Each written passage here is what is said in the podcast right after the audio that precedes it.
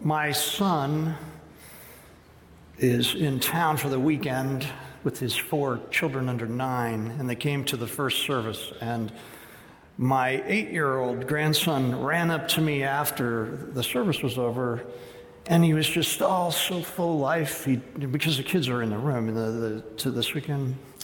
And he goes, he calls me Opa. He goes, Opa, you talked so long. And I said, No, I didn't. He goes, Yes, you did. There's a clock on the wall and you went over. so I'm forewarned. We're going to bring this one in on time, okay, folks? Just wanted you to know. Uh, today is the fifth week in our family tree series. And through this series, we've been looking at important moments in the lives of a number of Bible characters, both from the Old Testament, and we will go into the New Testament in a couple of weeks.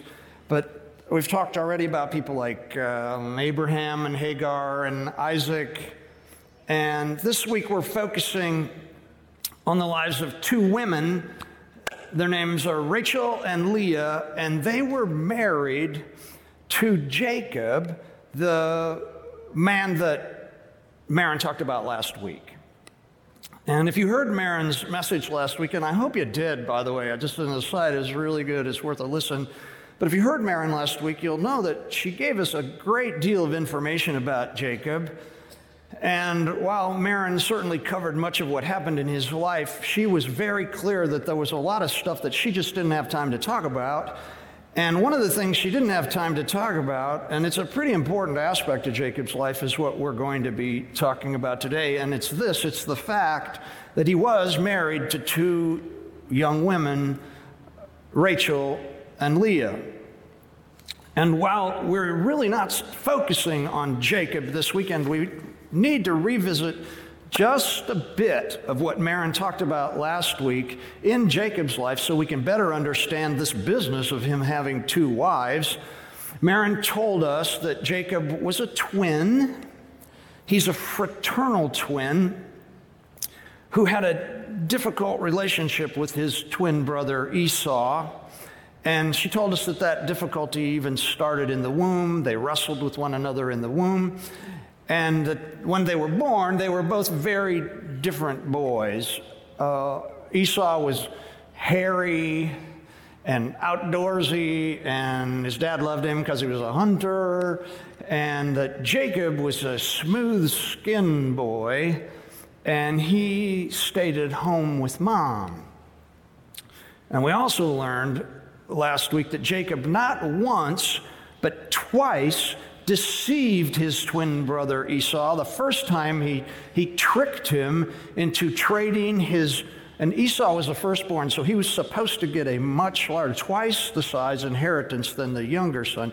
But Jacob tricked Esau into giving him his larger portion of the inheritance for a bowl of bean soup. And if that wasn't enough, Jacob later, with the help of his mother Rebekah, they deceived the, Jacob's father, Isaac, who was now blind, and Isaac was supposed to give the oldest son the family blessing, which is a big deal in their world. But Jacob tricked his dad into giving that blessing to him instead of his brother Esau. And we learned last week that Esau was really angry about this, so angry to having been deceived by his brother two times that he let it be known that he was looking for some way to kill his brother at the appropriate time. Now, what happened when Rebecca, the mother of these twins, heard that one of her sons wanted to kill the other? She says to Jacob, What you need to do is to run off to my brother's house, my brother Laban. Now, this is a 300 mile trip, by the way. She says, You need to go to, to live with him for a while and let your brother cool down. And then she says, And while you're there, why don't you look for a wife? And what Marin didn't have time to tell us was that when Jacob ran off to escape from his brother Esau, he left completely alone. And he took absolutely nothing with him. And so this 300 mile journey must have been really difficult. In fact, we read that when he finally arrived in the area where he thought his uncle Laban lived, he was really downhearted because he didn't have anything or anybody with him. But he stops at a well to get a drink of water in the space where he thinks his uncle Laban lives. And he starts asking some local shepherds if they happen to know a man named Laban. Well, surprisingly, their answer was something like, well, like this. They point off into the distance to a, and they go, why don't you ask her? She's his daughter. Because there's this young girl coming, leading a flock of sheep to the well. So that's where we start today. So let's all turn to Genesis chapter 29, verse 9 and we'll see what happens here. I want to welcome everybody that's online. We know you're there, and we're glad you're with us. It's on page 25 in the House Bible. And as you're looking, I need to, to tell you something. This story is a PG 16, sort of 18 sort of story. I know the kids are with us. We're so glad you're with us, kids. And old Tim is going to be really careful today. And there will, be, there will be moments when I suddenly shift into King James English. because the words don't mean the same in King James anymore. But I'm, I'm aware I had three in the room first hour who I didn't want any questions from. So we'll just leave it at that, okay? So we're in Genesis chapter 29, verse 9, and we read this Jacob was still talking with them, that's the shepherds, when Rachel arrived with her father's flock, for she was a shepherd. And because Rachel was his cousin, the daughter of Laban, his mother's brother, and because the sheep and goats belonged to his uncle Laban, Jacob went over to the well and moved the stone from its mouth and watered his uncle's flock. Now, I just one important detail here. This stone that he moved was huge. All the records say that it was made in such a way that it took four men to move it as a protection of the well. And so for Jacob to go over and to move it by himself means that he was not just a mama's weakling mama's boy. He must have been fairly strong for him, and he's also apparently worked up because he's met a family member, but he moves this stone by himself. Then it says, Then Jacob kissed Rachel and he wept aloud. By the way, a grown man kissing a young girl and weeping in public were things that men never did. So now he's done something that nobody would have expected him to be able to do, and he does something that nobody ever does. And so it, we read on, it says, He explained to Rachel that he was her cousin on her father's side, the son of her aunt Rebecca. So Rachel quickly ran and told her father Laban. I'm sure she was a bit confused by his behavior. And as soon as Laban heard about his nephew Jacob, that he'd arrived, he ran out to meet him. He embraced and kissed him and brought him home. And when Jacob told him his story, Laban exclaimed, You really are my own flesh and blood. And now things start to get interesting here. Look at the last half of verse 14. After Jacob had stayed with Laban for about a month, Laban said to him, You shouldn't work for me without pay just because we are relatives. Tell me how much your wages should be. Well, we are about to learn that Jacob was really smitten by this girl at the well. Verse 16 says this. Now, this is an aside by the writer. Now, Laban had two daughters. The older daughter was named Leah and the younger was, one was Rachel. There was no sparkle in Leah's eyes, but Rachel had a beautiful figure and a lovely face. Okay, we just need to stop there for a moment. Um, that's quite a comparison, wouldn't you say? No sparkle in her eyes, beautiful figure. All right? Well, first off, saying that there wasn't a sparkle in Leah's eyes is taking quite a bit of liberty with the Hebrew here. Um, that's a very nice way to talk about it. The word is rock in Hebrew, and it means this it can mean to be weak, it can mean to be soft, it can mean to be tenderhearted or delicate. Now, some scholars say that it was just a nice way to say that she was ugly. Okay? That she was ugly and her sister was beautiful. Others, though, say that it meant she had weak eyes, as in she was nearsighted. Okay? Others believe that it means that she was naive, that she just wasn't aware of what was really going on in the world. Others say it was a compliment, that the writer was actually saying this was a compliment. It was saying that Rachel was a beauty queen, but there wasn't anything below the surface, while Leah, on the other hand, down deep inside of her, she had a tender heart, and you could see it in her eyes. Well, I don't know what to tell you about this. Um, scholars argue what I do know is that neither Leah nor Rachel had anything to say about what happens next. Look at verse 18. Since Jacob was in love with Rachel, he told her father, I'll work for you for seven years if you give me Rachel, your younger daughter, as my wife. Now, why seven years? We don't know. When you find the number seven in the Bible, and it's everywhere, guys, sevens are everywhere, and multiples of sevens are everywhere. Anytime you find those things going on in the Bible, it generally means that God is involved in the story somehow. But we don't have any information about why he said, I'll work for seven years, other than what we do know is that it was a really long time to work for a wife.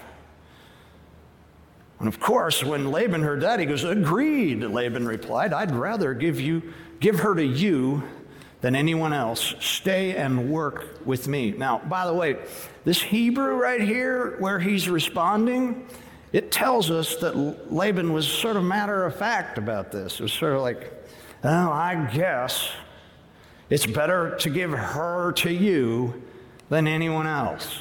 It's that kind of a response. And I think when he responded, he was really careful to say, I'd rather give her to you than to say, I'd rather give Rachel to you, because we're going to find out he's got something up his sleeve.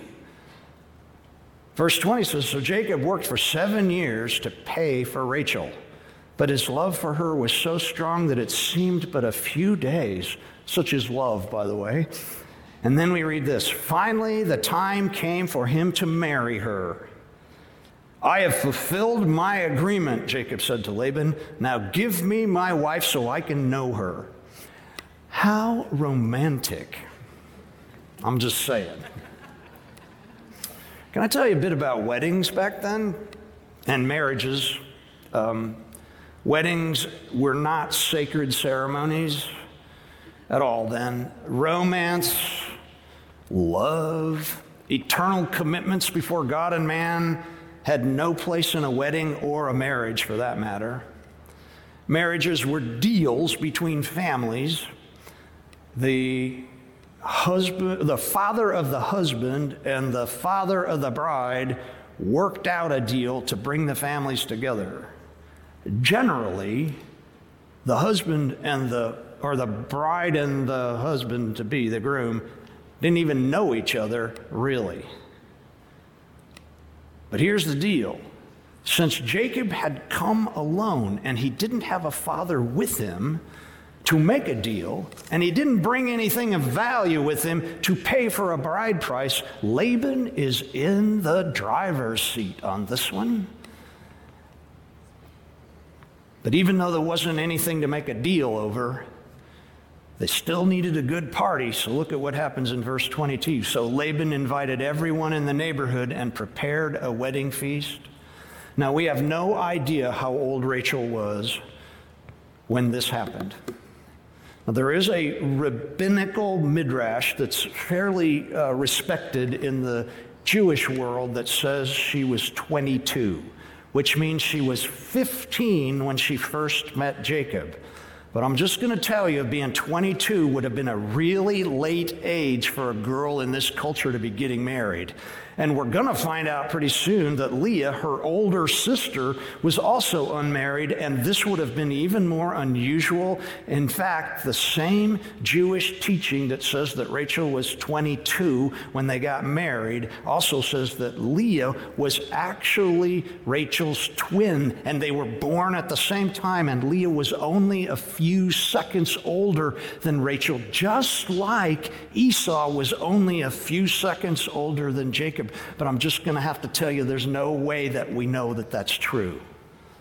We don't know. That's just what a lot of Jewish scholars think. But what we do know is this that it would have been pretty much a given that if you had a 21, 22 year old unmarried girl in your household, that would have been a real problem for the family back then. And if you had an older daughter who was unmarried, at that age, that that would be even more of a, it's almost a tragedy in the family that you couldn't find anybody out there to make a deal for this girl. Just think about that. This would have been terrible back then. That's probably why we read this in verse 23. But that night, when it was dark, Laban took Leah to Jacob, and he knew her Laban had given Leah a servant, Zilpah, to be her maid. But when Jacob woke up in the morning, it was Leah. What have you done to me? Jacob raged at Laban. I worked seven years for Rachel. Why have you tricked me? And Laban replied, It's not our custom here to marry off a younger daughter ahead of the firstborn. Now, just an aside, there is absolutely no historical anything that tells us that there was ever a thing in anybody's culture that said you weren't supposed to marry the younger daughter before the older daughter. But it was clearly a part of his plan to give her to Jacob. Now, there's a great deal of speculation as to how Laban pulled this off which I won't go into. But pull it off he did. And notice that neither of the girls, nor their mother, nor their handmaidens, or anybody else had anything to say about any of this. This was Laban's plan, and everybody else just had to get in line. And something else that's important to notice is that Jacob's response to being tricked by Laban, he goes, What have you done to me? What have you done to me? That's almost exactly word for word what Esau and Jacob's father Isaac said when he had deceived them back at home. But look at Laban's calm response to Jacob's rage. It's, it's, the word actually means that your nose turns red. He's that worked up. He goes, Oh, wait until the bridal week is over. Then we'll give you Rachel too, provided you promise to work for me for another seven years. How kind of him. It says, So Jacob agreed to work seven more years. A week after Jacob had married Leah, Laban gave him Rachel too. Laban gave Rachel a servant, Bilhah, to be her maid. So Jacob knew Rachel too, and he loved her much more than Leah. Then he stayed and worked for Laban the additional seven years. Now, that just sounds like a great start to a marriage, doesn't it? Two girls, and everybody's worked up. Now, what we get in the next passage is an outline of what happened during those seven years. Those seven years that more that Jacob had to work for Laban. And to be honest, it all comes down to making babies, having babies. Women in this world at this time had one primary purpose in life, and that was to make as many babies as they could possibly make. But I need to tell you something about how the ancient world viewed baby making. And I'm going to be really careful here, okay? Really careful. First, they fully believed that women had absolutely nothing to do with making babies. They just believed that. They believed that men gave little tiny people to women. And that women did have a nest, like you know, a womb, the same word in the ancient languages. They had, a, they had a, a nest for these little tiny people that men had given to them to grow in, but that's all they contributed. Plus, they also believed that the woman's nest or womb had a door on it. And that door had a lock in it, and the only person with the key that unlocked a door to any woman's womb was God Himself. So, what this meant was that the understanding of the people at the time was that women were generally infertile all the time unless God came and unlocked that door and let a little person in. Okay? Now, I tell you this because that will make sense of what I'm about to read in the Bible, okay? Now, just follow me and you'll see what I'm talking about. It says, When the Lord saw that Leah was unloved, he enabled her to have children, but Rachel could not conceive. So Leah became pregnant and gave birth to a son. She named him Reuben, for she said, The Lord has noticed my misery, and now my husband will love me. Reuben means, The Lord has seen my misery. Soon she became pregnant again and gave birth to another son. She named him Simeon, for she said, The Lord has heard that I am unloved and has given me another son. Simeon means something like, the one who hears. The Lord had heard that she was unloved and he'd given her a son. Then she became pregnant a third time and gave birth to another son. He was named Levi, for she said, Surely this time my husband will feel affection for me, for I have given him three sons. The name Levi sounds like a Hebrew phrase that means this My husband will become attached to me. And once again, Leah became pregnant and gave birth to another son. She named him Judah, for she said, Now I will praise the Lord. Judah, by the way, is a, it's related to a Hebrew term that simply means, I will praise the Lord. Then she stopped having children. And when Rachel saw that she wasn't having any children for Jacob, she became jealous of her sister. And she pleaded with Jacob, Give me children, or I'll die.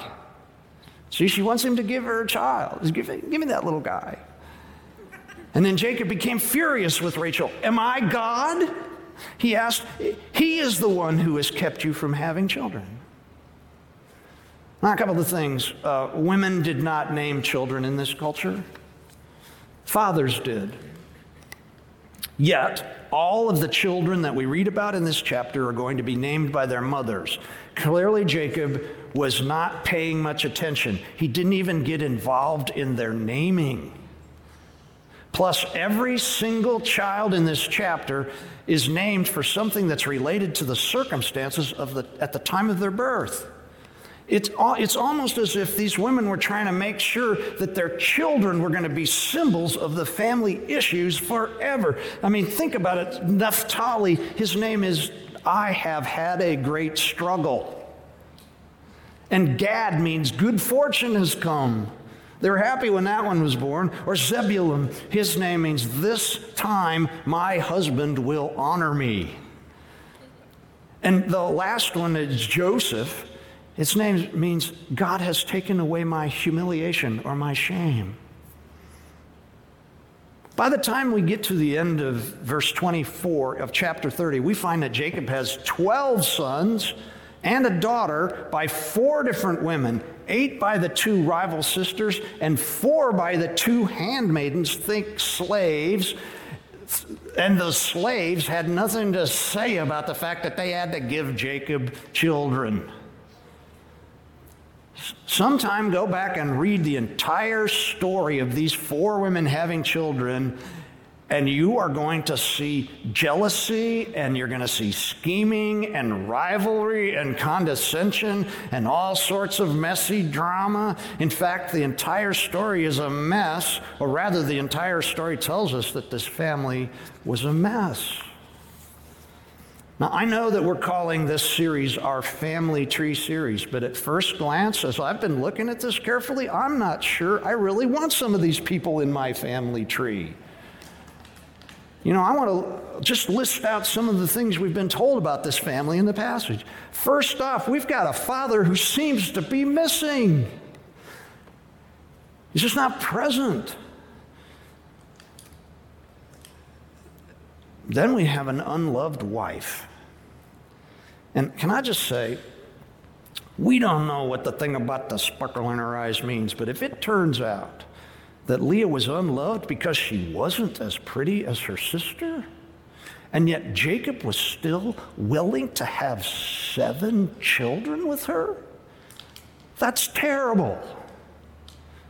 That's terrible. Then what we have is we have a woman bearing great shame.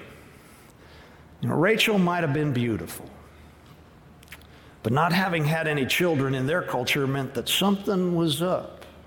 Something shameful was in the background of her life or her family's life, and that was keeping God from unlocking the door. And all that while that her sister's having children and she's not having children, she's living in shame because why? Because she knows that God is keeping her from this. And she also probably knew what other people were saying about her as to why God was not letting beautiful Rachel's door get unlocked. In fact, she carried this shame for a long time until the day God finally answered her prayers. She finally does have a child, and his name is the name he's given is Joseph. And I said it earlier, but you know what his name meant? God has taken away my shame. We also have four young women being used as property.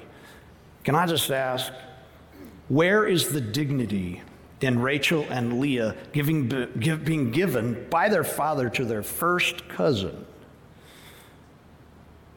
a man they'd hardly knew. And then them making their two handmaidens being forced to bear children, knowing that those children would not belong to them. I'm just saying. And finally, we have children being brought into this highly volatile and broken situation. And this whole thing sounds like a recipe for disaster to me. So the question is what is the point of God making certain that we know all about these spiritual ancestors? Why is it here?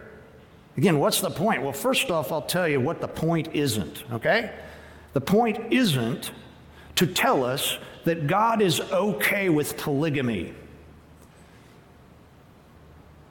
It's always important to remember that just because something is, is, in the, is in the Bible doesn't mean that God approves of it. Sometimes we get things that are meant to show us how much trouble we can get into if you go down a certain path. And the path in this story, which is having multiple wives, leads to nothing but trouble in their lives. This is not, it's okay because they did it back in the Bible days. But with that said, I can't help but think that we have this story because it will always be a pretty good description of our world. I mean, what family, if you look broadly in, in your family tree, what family isn't going to find an absent father or an unloved wife or someone carrying great shame or a lack of dignity amongst the members of the family or children who are being brought up in the middle of a mess? You know, I just went, I, when I was preparing for this, I started thinking about the stories that my grandmother and my great grandmother and my aunts and my uncles, and thought about the lives of my cousins and the broader family that I have. And you know what? I found all sorts of this stuff in the mix. This family is very typical in many ways, except for one thing that God had promised Abraham and then Jacob specifically that their family would someday be so numerous that you couldn't count them and that they would be used by God to be a blessing to the entire world. And so, what do we see right here? Why do we have this story? Because now Jacob has 12 sons. That's a big family. They can make lots of children. And while this large family may have come about through circumstances were less than what God would have wanted, just the fact that they existed proves that God was present and faithful to his promise to Abraham. And we can also see that he was present and faithful to Rachel and Leah. And we can tell that by the way they went about naming their boys. We hear it in the things they say. They turn to God in their sorrows.